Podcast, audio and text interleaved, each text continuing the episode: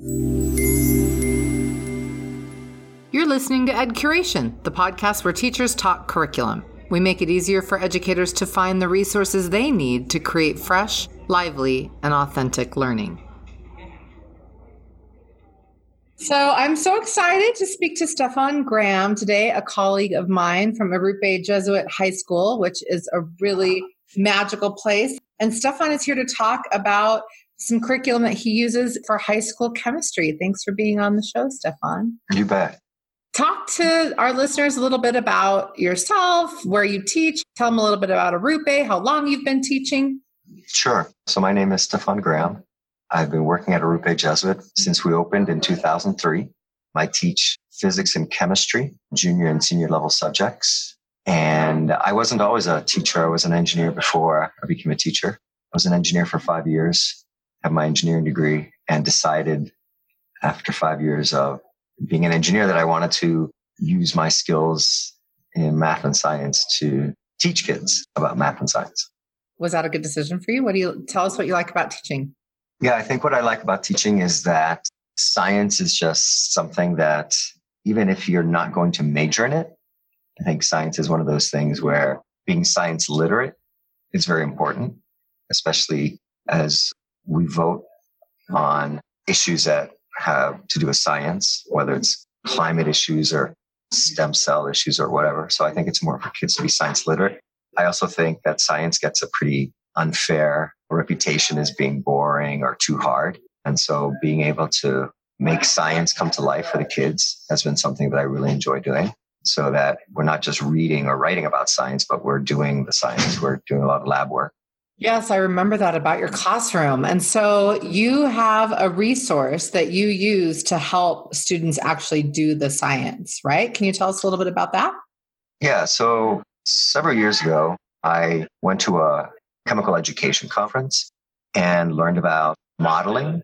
And the idea behind modeling is that students are able to connect what they see at the macroscopic level with what they might think is oh. happening at the microscopic level. So there's a lot of drawing involved, a lot of ways for kids to make sense of what they see through drawings and models. And what's neat about these models is that they make these models based on what they see, based on evidence. And so these models are like the claims of sorts. Yeah, it's, it's been a pretty positive experience. I think the kids are much more likely to buy into something if they themselves can make sense of it. It's the American Modeling Teachers Association particle modeling curriculum, correct? Right.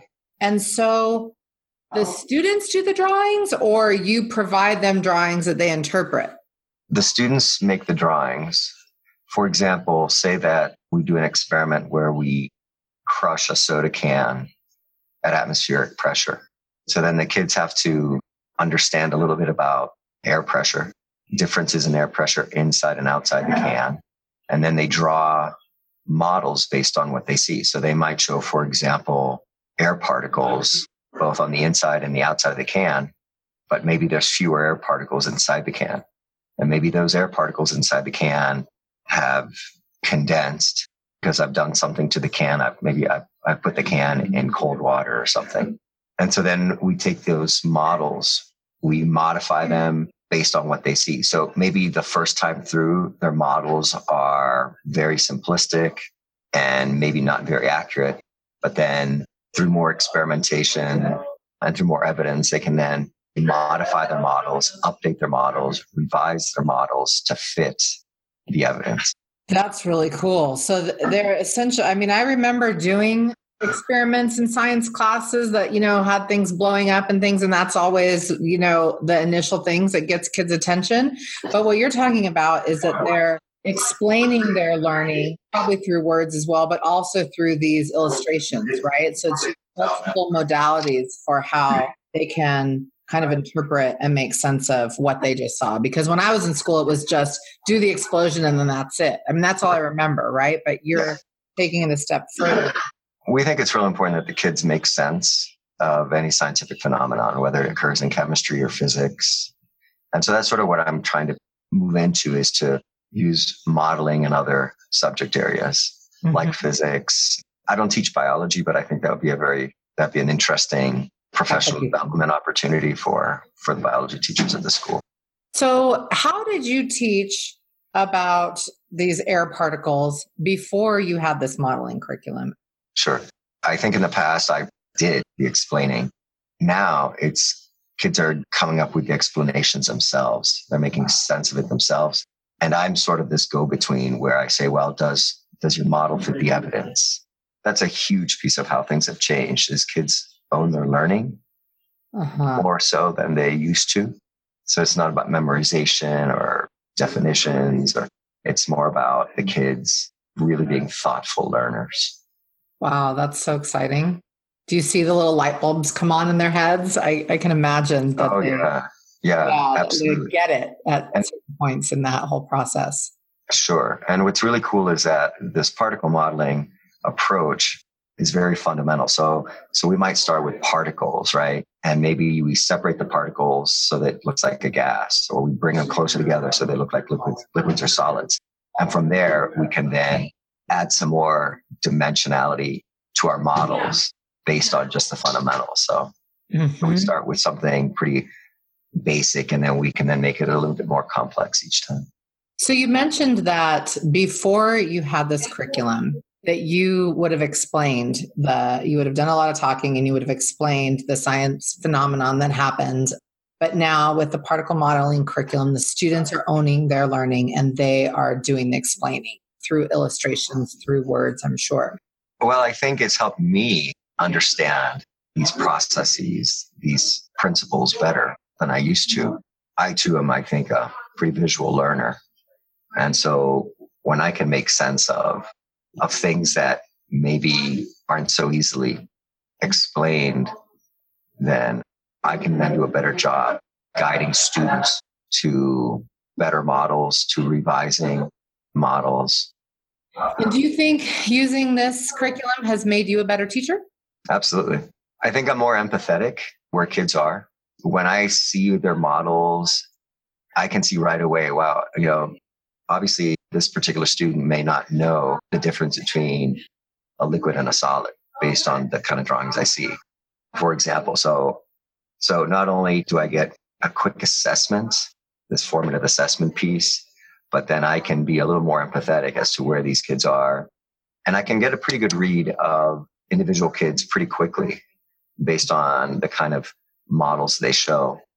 What we also do is I'll have kids take whiteboards they'll share their models and then in groups, they'll agree on a model that they want to share out with the class as to why something did something in this chemical demonstration. And it's really cool because then everyone gets to share out these models. There's usually no one group that has it all correct, but everyone has something that's correct. Mm-hmm. And so I can pull, I can pick at that particular piece and say, wow, that's really interesting. Why did you think that? And so a lot of times by the end of class, we can take pieces and parts of models and put them all into one, one model. Stefan, I love that. That's so exciting. It, it makes me think about an alternative method of formative assessment because in the old way, I mean, I was so guilty of this. I'd ask students what they think or what they're understanding. And you could get a little bit from students when you ask them to explain, right?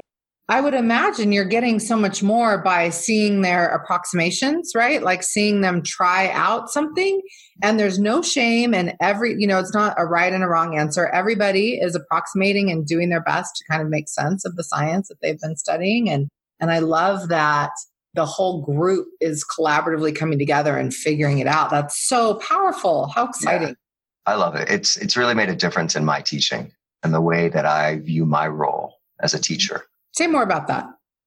The kids know that I will not give them answers. It frustrates them sometimes, mm-hmm. but I think as they get used to my style or the way that I want them to own, they're a little more relaxed about it. They're okay making mistakes, but that eventually we'll all come to some agreements on what's correct.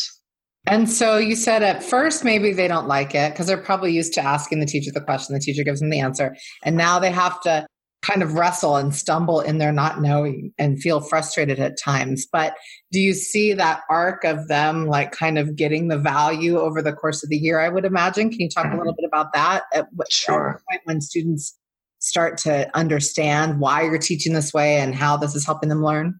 Right. Yeah. So this isn't some sort of extrinsic reward. I'm not mm-hmm. going to give them. I, I think they're more likely to to enjoy the intrinsic reward of knowing how to think for themselves and being able to take these skills into their other classes in the future than mm-hmm. they are about, well, how do I get the A? Show me what I need to learn, what, what I need to memorize for you to get an A. So mm-hmm. they're le- less likely to do that and more likely to, to feel good about and own their own learning. It's so exciting. So, can you share any particular stories or successes that one or more students achieved using this modeling approach? Sure. So, I guess in the past, I've always told kids that certain elements on the periodic table will always have a certain charge. Like the first column will always be the plus ones, the second column plus twos. And then I try to approach it by using atomic models. And, and then I went to a particle model where we use what are called energy well diagrams. And these really help students to see the number of electrons or particles on any given level of this energy well and how some of these electrons are easy to remove while some are hard to remove. Then they can visually see the number of electrons that can be easily removed, which then can tell us the charge. So it's those sort of things that the kids understand and can say, oh, that's why these particular elements have only this type of charge as ions. And so they don't just like buy into something I tell them. They can see based on the data, then they can model that elements have certain charges. And I bet they remember it for a lot longer with that approach. And they make sense of the whole versus just the columns. Yeah. Oh, absolutely. Especially because then these energy well models for individual elements can be put together to make compounds. And then students can see, oh, now I understand not only that the charges of these elements, but I can also see the ratio of a metal with a non-metal to make a compound. Like I said earlier, a lot of this is very fundamental and it just builds on itself so that the kids are constantly spiraling through very similar ideas. And so are more likely to remember it. So the students that have you for chemistry and physics will kind of learn from this approach and using this curriculum. Who else do you think should check out the American Modeling Teachers Association curriculum resources that you've benefited from? I think any science teacher, any discipline in the science fields would learn a lot. So I, I take it that the American Modeling Teachers Association offers resources in all the scientific disciplines. Is that right? Right. And so if you are a science teacher and you want to check this out, you have to go to a conference. Can you buy something online? How do people go to learn about this and, and get yeah. access? Yeah, I would go to the AMTA website, the American Modelers Teachers Association. They offer classes. In fact, I've taken several of their, I've taken both online and in person classes just to better understand the different ways that modeling can be used in a host of topics.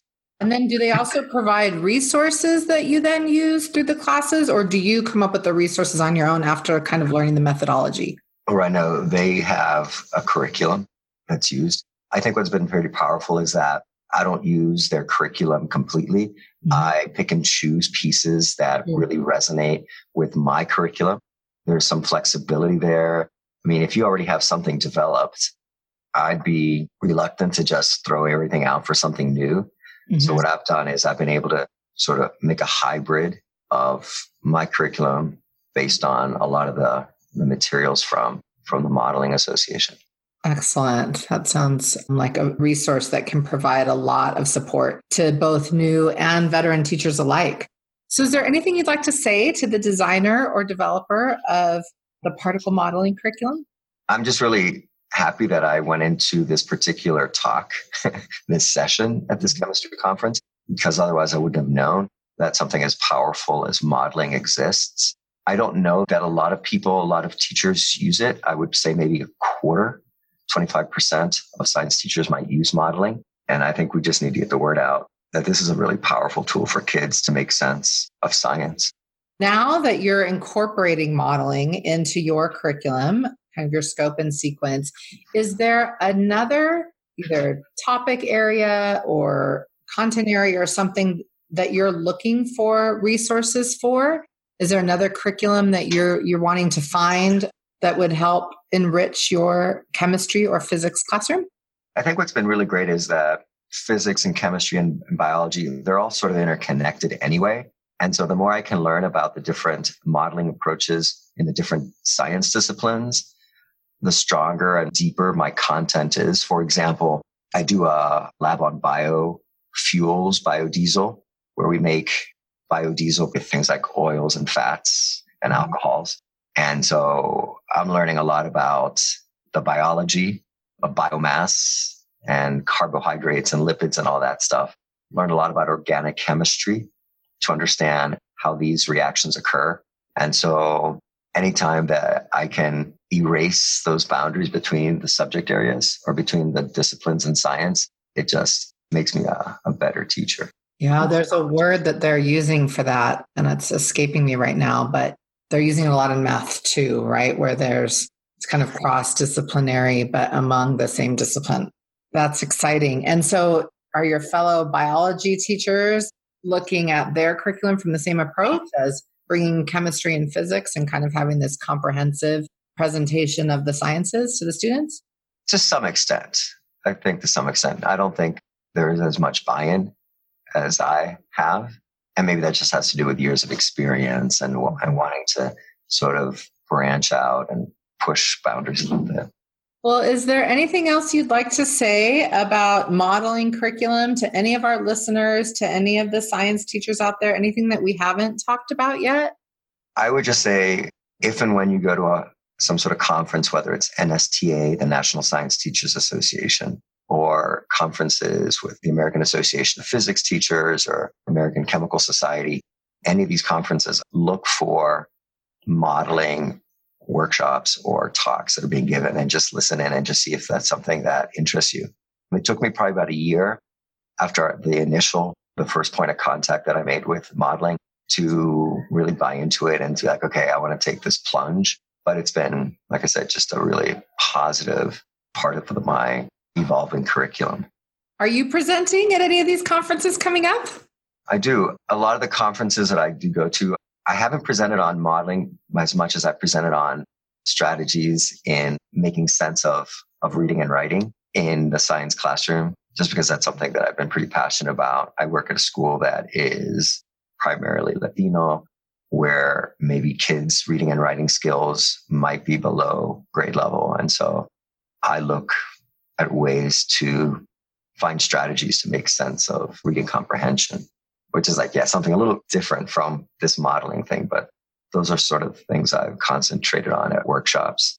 Well, something that I would imagine, based on what I know about teaching writing, is that as students are developing these models, if they are then writing about the models that they're creating, it's going to be so much richer than if they just jump from the experiment to the writing of explanation, right? Absolutely. Yeah. In fact, they're lab write ups. Everything we do in class is lab based and they have to write all that up. And so a lot of the, the lab does include the pictures, the drawings, the models that then they can use to help them write about these experiences. That's great. That's really 21st century learning too. I mean, in everything that people do in the workplace, right? It's images with text. I mean, that's how we present information, we make sense of information. So you're getting all of those good things in there. Well, thank you, Stefan, for coming on the show and talking about your amazing work at Arrupe Jesuit High School for the students there with the modeling curriculum in chemistry and physics. We sure appreciate it. Oh, you're welcome, Timmy. Thank you for listening to Ed Curation. We hope you learned something today about a curriculum resource that produces fresh, lively, and authentic learning. Check out edcuration.com to find out more. That's E D C U R A T I O N.com.